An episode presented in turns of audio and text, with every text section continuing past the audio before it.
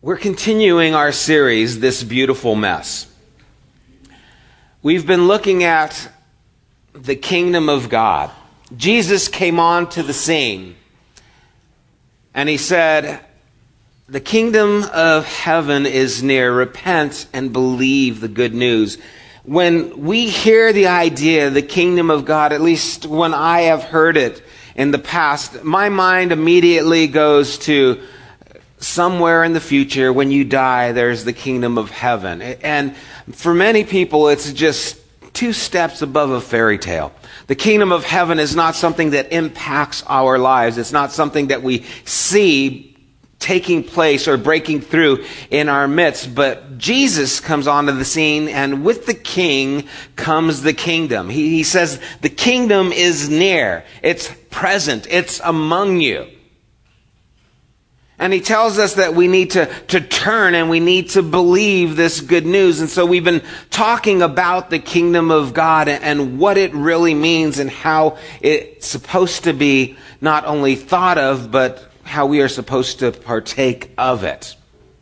We talked about how the Hebrew mind saw it as a reality. It was a progression of God moving forward in the covenants that he had made with Abraham, with David, through the prophets. It is something that God was continually progressing and establishing here on earth. And their idea was it was real. It was a reality. It was something that was going to establish. There was going to be another king that sat on the throne just like David. And that was part of their trouble is the idea they had didn't match the person they were seeing and who Jesus was. And we saw through the parables of Jesus' teaching that the kingdom of heaven is already here, and yet it's still something that is going to come. We looked at the, the wheat and the tares, how they grew up together, and he would say, the kingdom of heaven is like this. Or the kingdom of heaven is like a mustard seed. It's the tiniest of seeds, but it grows into something huge. Or it's like leaven that's in this bread that permeates through the whole lump of dough and then it becomes bigger and bigger. And so the kingdom of heaven is here, it is now, and it is growing. It is moving forward. But it's happening now. It's breaking through now in the, the midst of this world that's full of its heartache, that's full of calamity, full of things that are very dark and depressing. There are these rays of light that break through that we are able to see the love and the power and the goodness of God in the midst of some god awful things. And that's why the title, This Beautiful Mess, because there is beauty that can be found even in this dark world that we live in as God shows up. And He shows up through His people. Last week we talked about how we are supposed to make a priority of this kingdom. If this is a reality, then we are to seek first the kingdom of God and His righteousness that our lives are to be influenced by the awareness of this kingdom. You see, I don't want a Christianity that is useless. I, I, don't want a Christianity that when I die, then I get the, the goods. And so you just kind of live with the hopes that someday, you know, I'm going to die. It's like, oh boy, why not just end it now so you can go on. I mean, that's this kind of mentality that takes place many times. It's just, well, Christianity is life insurance. For when you die, it's fire insurance, so you don't go to hell. And it's this idea of, you know, you'll get something later on, but right now you just gotta not have fun and just kind of move through life and be very pious and proper. But the kingdom of God is exciting, it's powerful, it's dynamic, it's life changing, it's engaging. It rattles how you think and what you do, and it moves you to places you never thought you would go. And it's supposed to. Because the reality of the kingdom of heaven here should affect our lives right now. And, and so, what does this look like? What does the characteristics of the kingdom of heaven look like in a person's life? Because God's economy is very different than ours. It's a little upside down. When you hear of someone who has the good life, what are some things? What's the good life? What are some thoughts? Shout it out.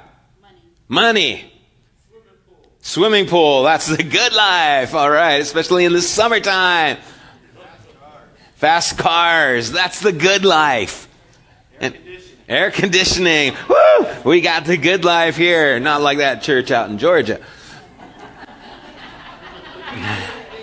What's that?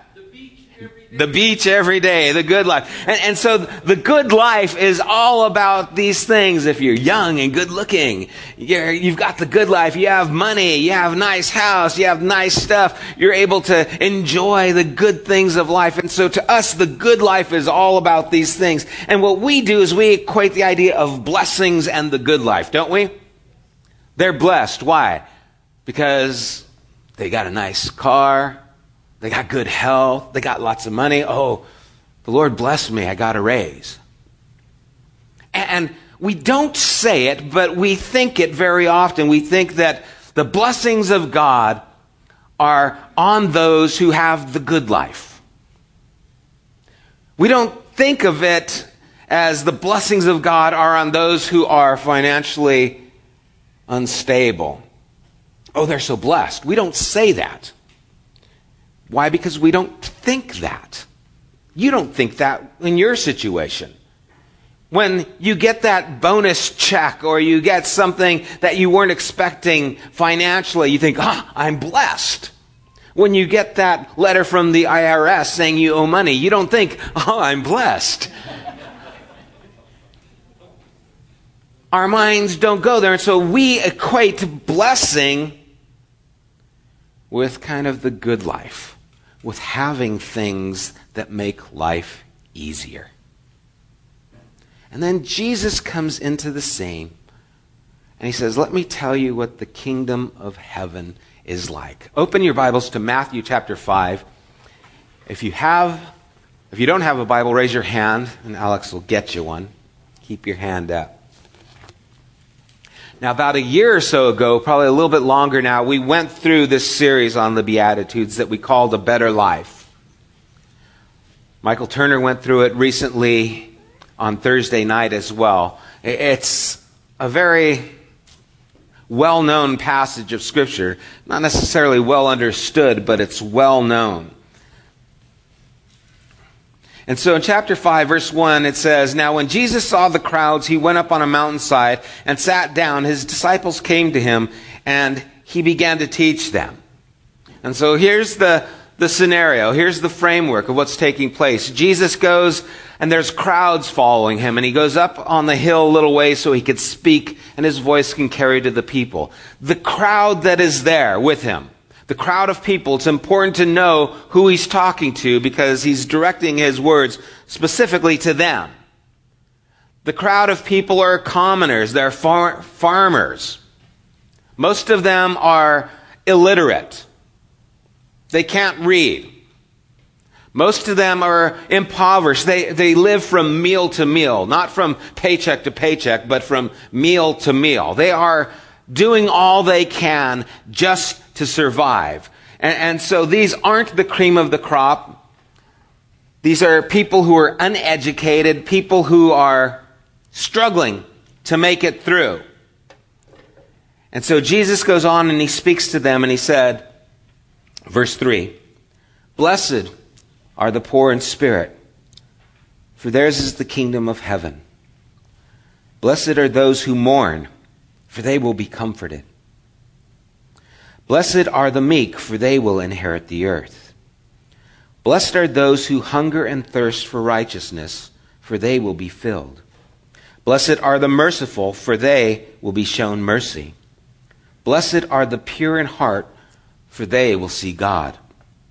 Blessed are the peacemakers, for they will be called children of God. Blessed are those who are persecuted because of righteousness for theirs is the kingdom of heaven. Father, as we go through your words this morning, give us understanding. May they break through our ideas of what blessed is. May they reshape how we not only think, but how we live. may we give attention to what you are saying to us this morning. We ask it in your Son, Jesus' name. Amen. This list of things that Jesus says, these Beatitudes, this isn't a to do list or a how to list. He's not saying, you want to be blessed? This is what you do. You mourn. What is, do I have to kill my dog? You know, what do I have to do to mourn? Okay, I want to be blessed, so I got to do something. It's not a how to list. What he is doing is talking to the people who are there and he's pulling out the things that they are experiencing, and he's letting them know that the kingdom of heaven is here in your midst, right where you are at. And so where they would think, well, to, to be blessed by God, I have to be one of these religious leaders, or I have to be one of these financially stable people. I have to be just like the list of things that we mentioned, to have a, a blessed or a good life. These are the things I require to have that life. And Jesus is saying, let me tell you how it really is. And he goes through this list of things. And, the word blessed, it's not a word that we use regularly. It has to do with, it's good with God. It's almost like saying, congratulations because God has approval on this. And he starts off with this one Blessed are the poor in spirit, for theirs is the kingdom of heaven. Poor in spirit. You know, once you hear the idea poor, eh, you can put blessed are the poor, dot, dot, dot, because it really, once you say poor, who wants it? We don't move towards poverty we try and move away from it. Poverty is when you're lacking something. And Luke's gospel just says, blessed are the poor. And so this idea, blessed are the poor, it's good with those who are poor. What, what good is being poor? I mean, let's admit it. Anyone here trying to be poor? Yeah, I'm, I'm trying to get a new job. Yeah, I'm just making too much money. The one I have, I'm just looking for something with less money so I can be poor. And then so poor in spirit. Oh, let's get poor in spirit. What does that mean? And if if poor in spirit, if, if the economy is basically currency, if spirituality was currency, it would mean you have five bucks to your name. If your spiritual life was amounted to money, you don't have much.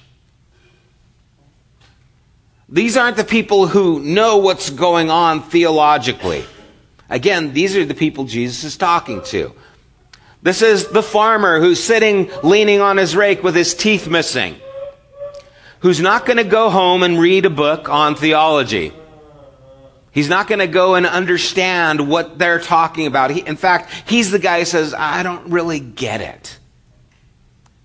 All this talk about God and all these these rituals, I just don't connect with it. I don't understand.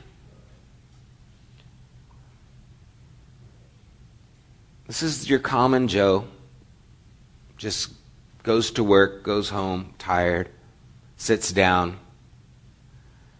Probably never is going to read a book. It's all he can do to go to work, come home.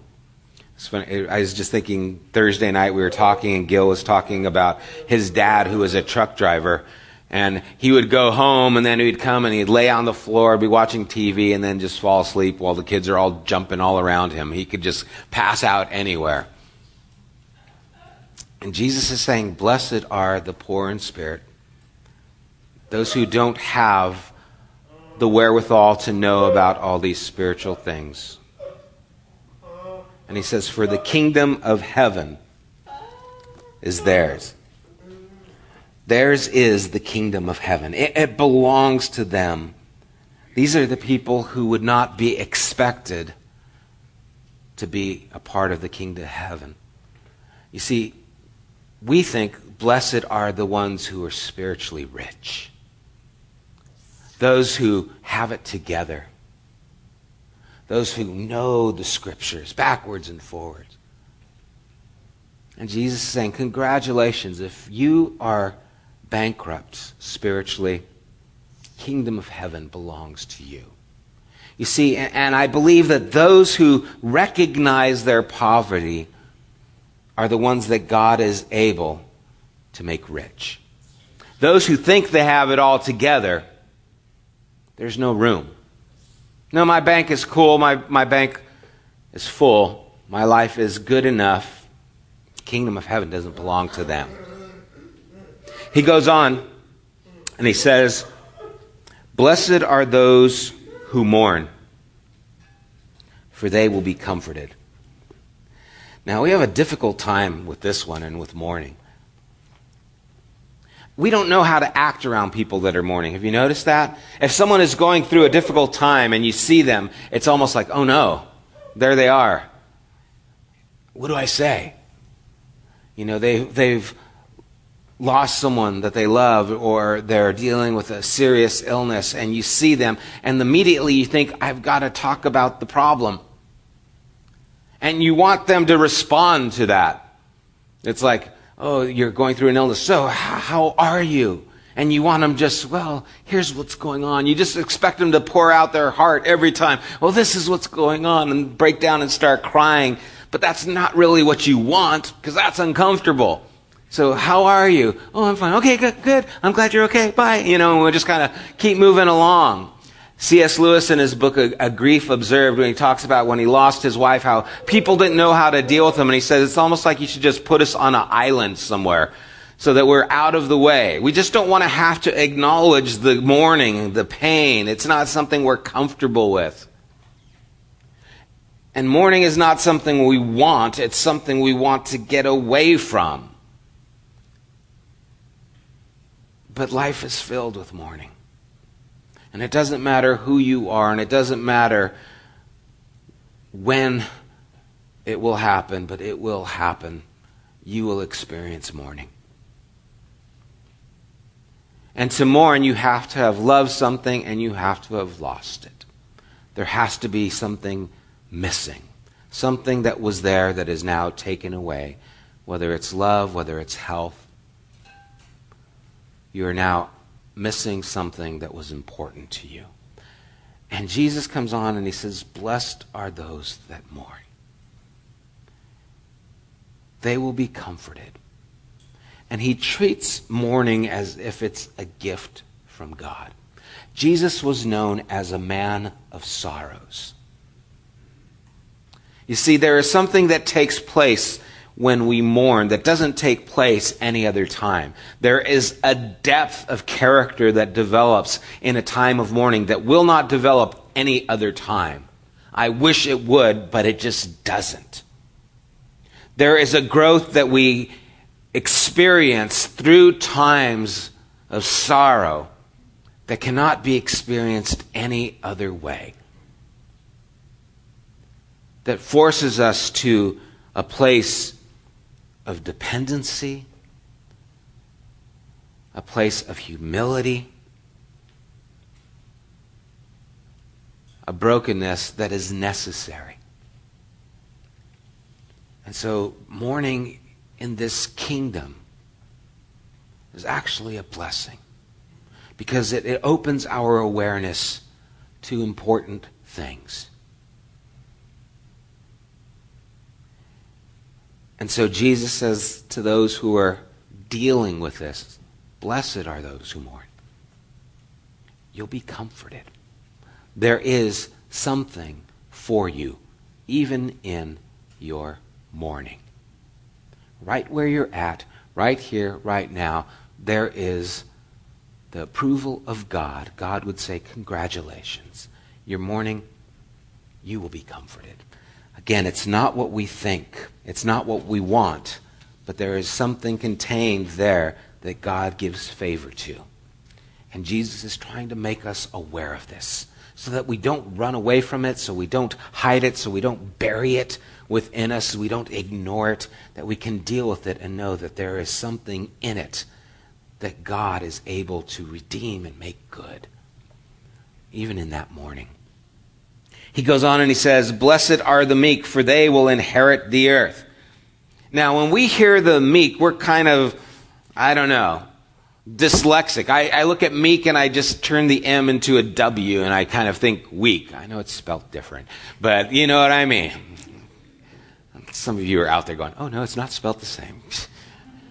Get out of here. No. That's what we think. Meek, I think weak. And this strikes against everything that we know. The meek will inherit the earth. That's not who we see inheriting the earth, is it? I mean, think even the, the politics that we know. The people who are running are the people of substance. They're people who have wealth. It's not Joe the plumber. You know, I think I'm going to be president. I'm going to fix things. He doesn't stand a chance. No, you have to have someone backing you. You have to have money. You have to have all this in your corner if you're even going to have a shot at it. And so now Jesus comes and he says, The meek will inherit the earth. And the word meek is actually a word that comes from training horses. When you have a stallion that's strong and powerful, Horses are amazing. And horses, they say, can just read you. They can tell if you're afraid. So you've got this huge stallion, and you come walking up to it, and, and if it hasn't been broken and made to be rideable, it'll look at you and it'll size you up and it'll say, You ain't worthy to ride me. You ain't getting on my back. And it'll prove it. But a horse that has all that power that is then made so that you can ride it is called meek. And so the idea of meekness is power that's under control. You see, the people who are meek are not the people who force themselves in the conversation. I think it's easier to understand meekness sometimes by the opposite. People who aren't meek. People who boast about themselves. You ever sit at that dinner table? The guy is only talking about himself and all the things he did and all the cars he has and all the blah, blah, blah, blah, and it goes on and on and on. It's like, that guy's not meek. And you just feel like saying, wow, you really like yourself, don't you? But meekness is the person who doesn't speak up. I, I remember one time I was at a park, this was years ago, and I was with a friend of mine named Daryl, and Daryl is a guitar monster. The guy is just phenomenal. The guy can shred, he plays tasteful, you name it, he, he can play. And we were at the park, and Daryl and I were there, and Daryl had his guitar, and some guy came up, and he goes, Oh man, I play guitar. And the guy started, he goes, Can I see your guitar? And Daryl said, Sure, you can play my guitar. And the guy started playing his guitar, and the guy was like, not quite mediocre. But the guy goes, Yeah, I learned all these songs. And he's playing, and, and Daryl's just sitting there, and I'm just thinking, Oh, oh, wait till Daryl gets the guitar. Oh, oh, oh. This is going to just shut this guy up and shut him down, and this guy is going to just crawl away in the dirt. Because the guy just wasn't very good. And so he played, and there he goes, oh, that's cool. And then Daryl got his guitar back, and he didn't play. And I was like, come on, man. Do it. Do your thing. Press the button. Flames flying off the guitar. Yeah, this is what I do for fun. But he didn't do it. And the guy left, and I just was impressed with that was meekness. He had the ability to show up and really impress, but he didn't. He didn't have to show that. It was that power under control. And I think sometimes we wonder what did Jesus mean by inherit the earth? Because it's not what we see taking place. You know, another definition, or in the definition of meekness, is the word fluid and you think of an egg. If you have an eggshell, it's easy to crush it. But the egg yolk, if it's in your hand, it'll slip right through. It's not something that's easy to be crushed. And this idea of meekness is that it is something that will not be broken. It is something that will be able to be sustainable. It's something that will last. And I think we see the, the greatest def- definition of meekness in Jesus himself. Here is someone who had all power, but gave his life up. That he wouldn't assert himself. And I wonder if we have the resolution to be like Jesus and to be meek. See, the disciples, they were already, Peter said, Hey, Lord, I'll die for you. When they came for Jesus, Peter took his sword, cut off the man's ear. I think he was going for the head, but he got an ear. Jesus healed the guy's ear, and then Jesus said, No, this isn't how it's going to work. And then when they saw Jesus wasn't going to back them, they all fled. They all ran away. All their power was in the fact that, well, if Jesus is with us, man, we can do this. When Jesus was gone, they fled. You see, Jesus had the ability to be meek. They didn't. Jesus had the ability to allow them to come, take him, submit himself to that. They didn't. And then when he says inherit the earth, the idea of inherit is something when you get something that is left to a family member.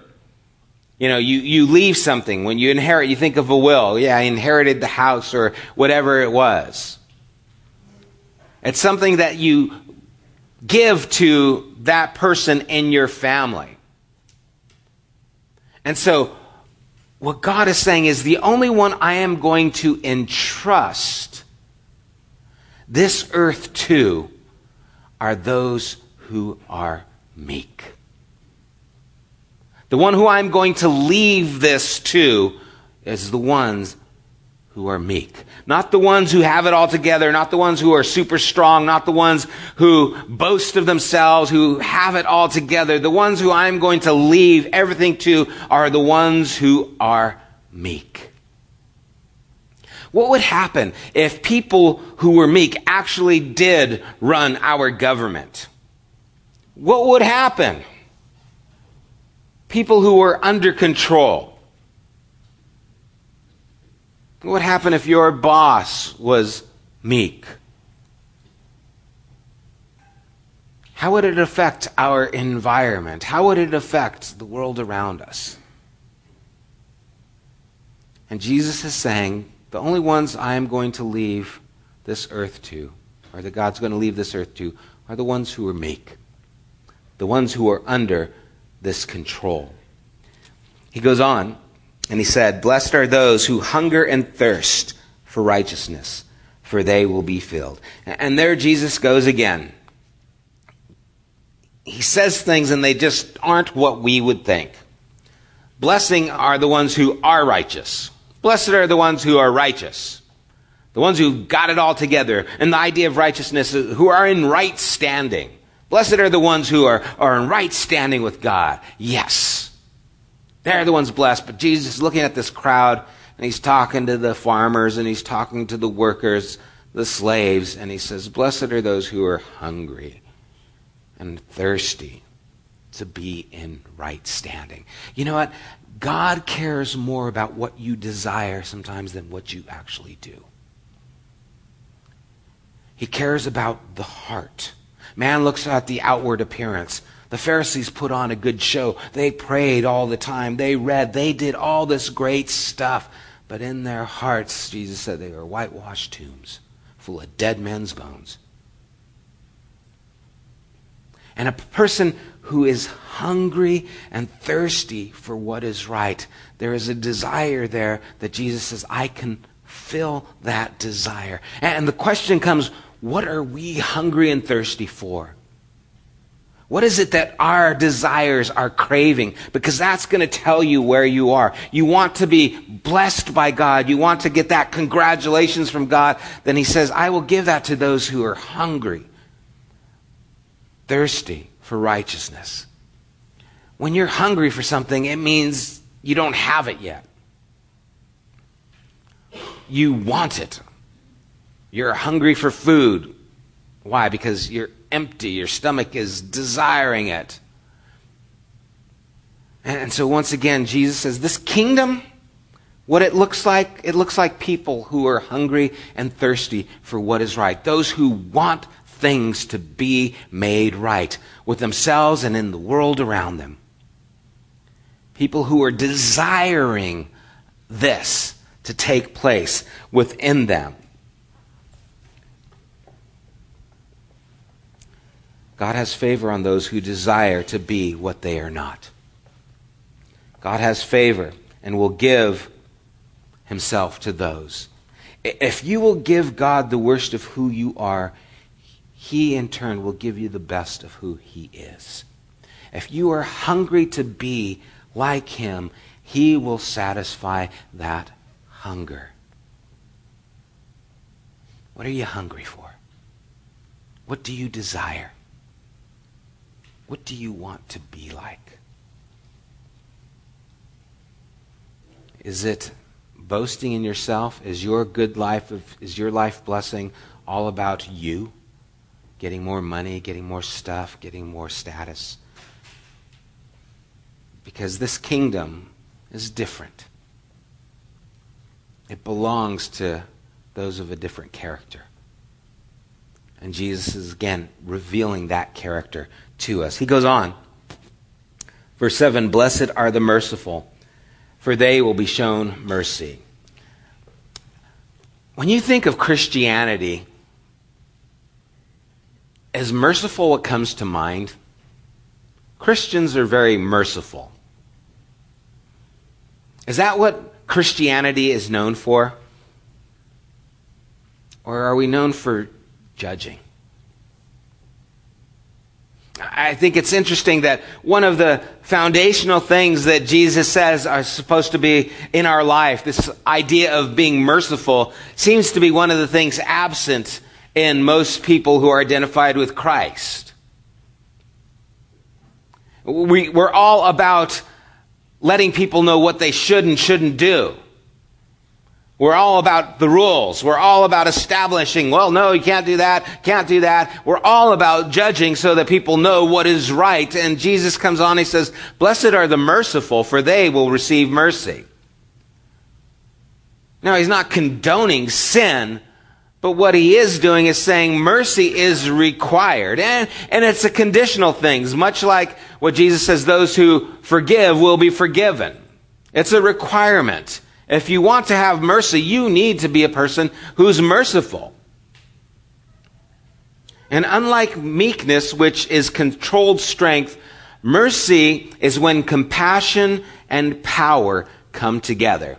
You see, to have mercy on someone, that person has to have done something wrong. And that person also who is showing mercy has to be in a, pers- in a position of power. You're able to give mercy because of your position. Mercy cannot be earned, otherwise, it's not mercy. Mercy has to be given. And so Jesus is saying, Blessed are those who are in a position, who have the ability to give mercy to those who have done wrong. Because they, in turn, will be shown mercy. Which then brings us to the thought have you done anything wrong? Do you need mercy? Yeah, sure do. Then mercy is a requirement for us. I think of uh, the movie Gladiator. You guys remember when Joaquin Phoenix is brought in and he becomes Caesar And he's just this dark, evil man. And he goes to his sister, who he's going to try and marry. Yeah, it's a bad thing. And he says, Am I not merciful? I use that line as a father throughout my life. my kids. Am I not merciful?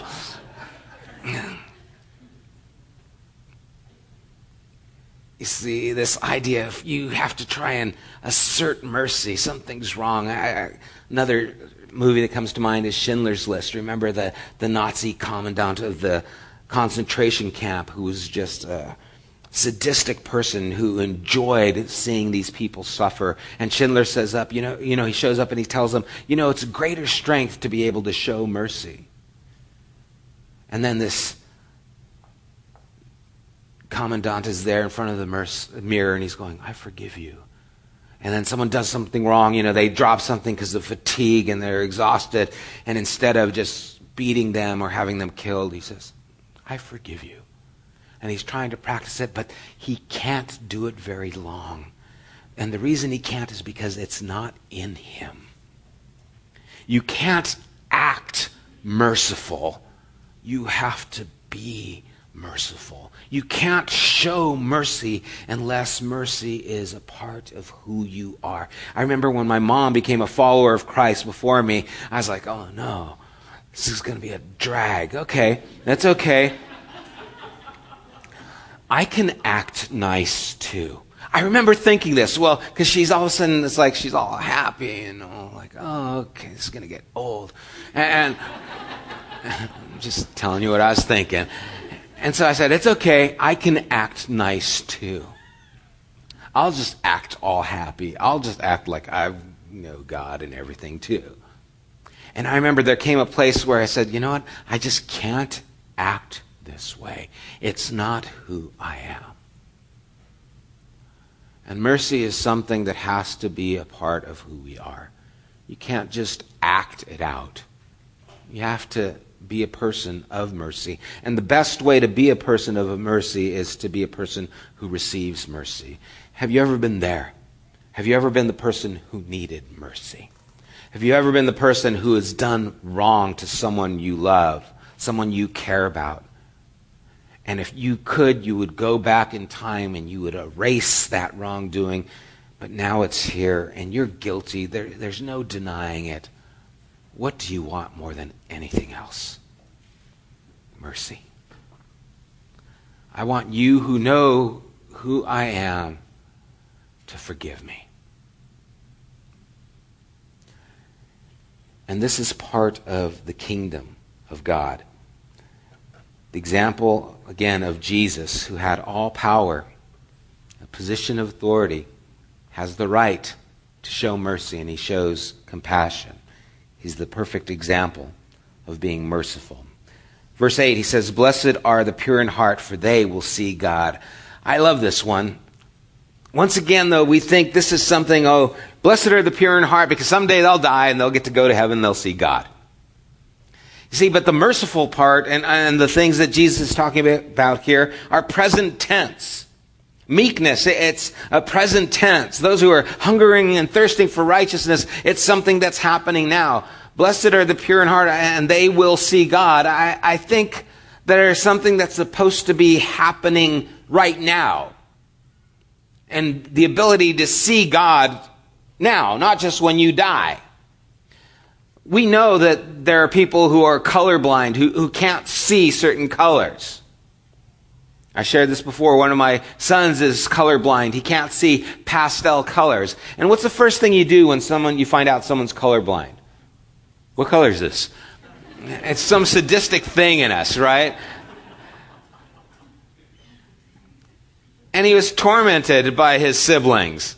What color is this? What color is this? And he just ignore them. Just leave me alone. Leave me alone.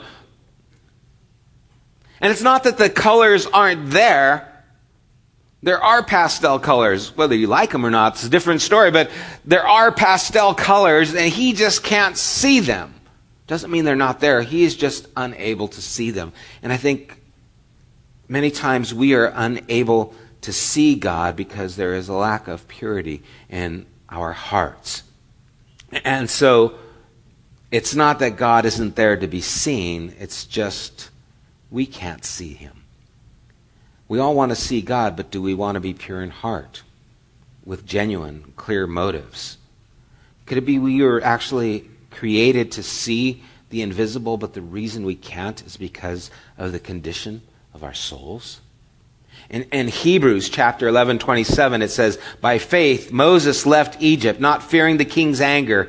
He persevered because he saw him who is invisible. He saw him who is invisible. He saw God. Eh, but it's said of Moses, see, before he could get to this place where he could see him who is invisible, it was said of Moses that he would talk to God as a person talks to his friend face to face. He had this relationship and this dynamic with God that he was able to converse with him. He had this communion with God. There was a purity in his heart that enabled him to have a conversation with God that enabled him to see him who is invisible. And I think many times the reason we cannot see God is because of the things within our hearts. There is greed, there is lust, there is anger, there is hatred, there is a lot of things that are clouding up our ability to see God. And just as our eyes are able to see the things around us, our souls, if they're filled with all these things, will not be able to see God. And there has to be a cleansing of our soul to be able to see what is invisible. And the way that cleansing comes about is through what Jesus has done. Let's go on so we can finish these here. Blessed are the peacemakers, for they will be called the children of God. Peacemakers. Not peacekeepers, peacemakers. You see, to keep the peace, you can do nothing. You can be abstinent and keep the peace. I'm just not going to say anything. I'm going to keep the peace. But to make peace, you have to be engaged. You have to participate in something. And this particular beatitude is evidence that we are the children of God. In a sense, this is the DNA of God, as those who actually bring peace. They bring peace to the situation. Again, sometimes it's easier to see the reverse. Do you guys know people who cause strife? You, they go into a room. There's a, a group of people and they get in a fight almost every time. Do you guys know people? I, I know people like that. And it's like you, they go into this place and go, oh, the fight breaks out. And go, what's wrong? I don't know, man. I don't know what's going on. This guy's just mad dogging me, man. And all of a sudden, you know, got this fight. It's like, no, you come into this room and there's just this, I'm going to choose someone on and there's this attitude about them or people who bring stress. You know people like that? They come into the room and it's just, woe is me. Yeah, I don't know what I'm going to do. Yeah, my life stinks. Man, it really sucks right now. Yeah, I lost my job, lost my cat, lost my shoes. I don't know what I'm going to do, man. I lost everything. I got nothing. I don't know what I'm going to do tomorrow. Man, life just stinks right now. Can you help me? Oh, man, you just bum me out. You're just like, uh, and they just come in and this cloud just covers them. They're like Eeyore walking around. What if you can bring peace with you? Where you can engage in a conversation and you can make peace with a person. Or have two people come together and have peace between them. Where you can engage them in a conversation and actually bring peace. Jesus says you're like God's children when you do that. When you bring resolution and not conflict when you produce something that causes peace rather than the problem. This is, of course, about relationships. When he's talking about making peace, it's talking about with people. How you bring this about with people. That's why we did our series on relationships. Romans 12:18 says, "If it is possible, as far as depends on you, live at peace with everyone." Bring peace. Make peace. Don't just keep the peace, make it. Be active. In closing, he says, Blessed are those who are persecuted because of righteousness, for theirs is the kingdom of heaven. He begins with the kingdom of heaven, theirs is the kingdom of heaven. He ends with theirs is the kingdom of heaven. You see, these are characteristics of those who are a part of this kingdom. This is how the kingdom of God shows up in our lives. These beatitudes are characteristics that are supposed to be taking place. And if we are persecuted for living a life like this, Jesus says, Congratulations. That's good. You're on the right track. The kingdom of heaven belongs to you if these are the characteristics of your life. And so, this idea of the kingdom of heaven, because that's what we're talking about here, it's something that is to be showing up in our lives, and these beatitudes, these characteristics are how it can be seen. We don't go out and try and make them happen, it's just who we are. And it's the crowd that Jesus was speaking to. And I don't think this list is exhaustive. I don't think Jesus put, this is all the people that I'm talking about. I'm not talking about anyone else. I, I think there are other things that are as well fitting into this idea of God's blessing. And, and maybe you're in a position right now, blessed are the single and those who are lonely. Blessed those who are, are broken physically. Blessed are those who are struggling emotionally. Blessed. Do you see that the kingdom of heaven, the potential for God to show up in your life is right here, right now, right where you are at, in the condition you are in.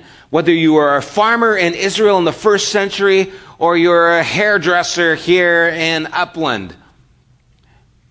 The kingdom of heaven is waiting to show up through you, in you, right here, right now.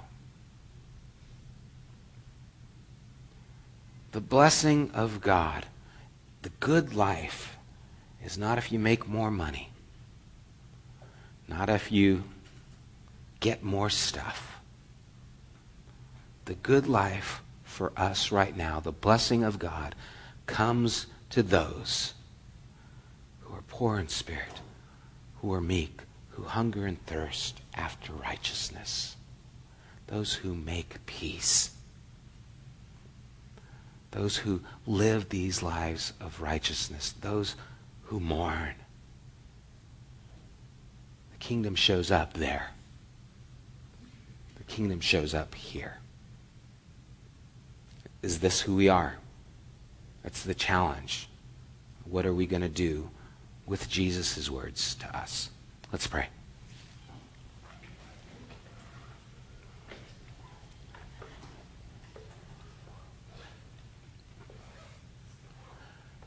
Lord, every time I read this passage, I am struck by how unique you are, how upside down this is to the world that we live in, how contradictory it is to our mindset and what we have been told. And I find myself naturally falling back into that place where blessing means getting, where it's all about how much I know, how much I can do. And I read your words and I see this place of lack, this emptiness that is really who I am. And instead of trying to act a certain way, I need to acknowledge my bankruptcy. I need to admit that I hurt. I mourn. That I'm hungry for righteousness. I want to be someone I'm not. And it's there that you meet us. It's there that you are able to give us your righteousness. That is the good news. Good news is that the righteousness comes through you, Jesus. And so here we are. This crowd of people, just like that crowd of people, our condition, just like their condition. And you're speaking to us now. If we are going to participate in the work you're doing, if your kingdom is going to break through in this dark world, this is how it's going to look in us. May we be challenged by these words. May they stay in our head. May we fight off the tendency to just sink back into the culture that's just give me. And instead, come to you and give. Thank you, Lord, for again this time. Lord, I pray that you would bless those who are here as we move on. Lord, bless the the work that is being taken place here at Genesis. May you continue to provide for our needs. May you continue to supply the things necessary, Lord, so that we can reach out to our community and to those around us. Lord, give us hearts that are like yours. Thank you. In Jesus' name, amen.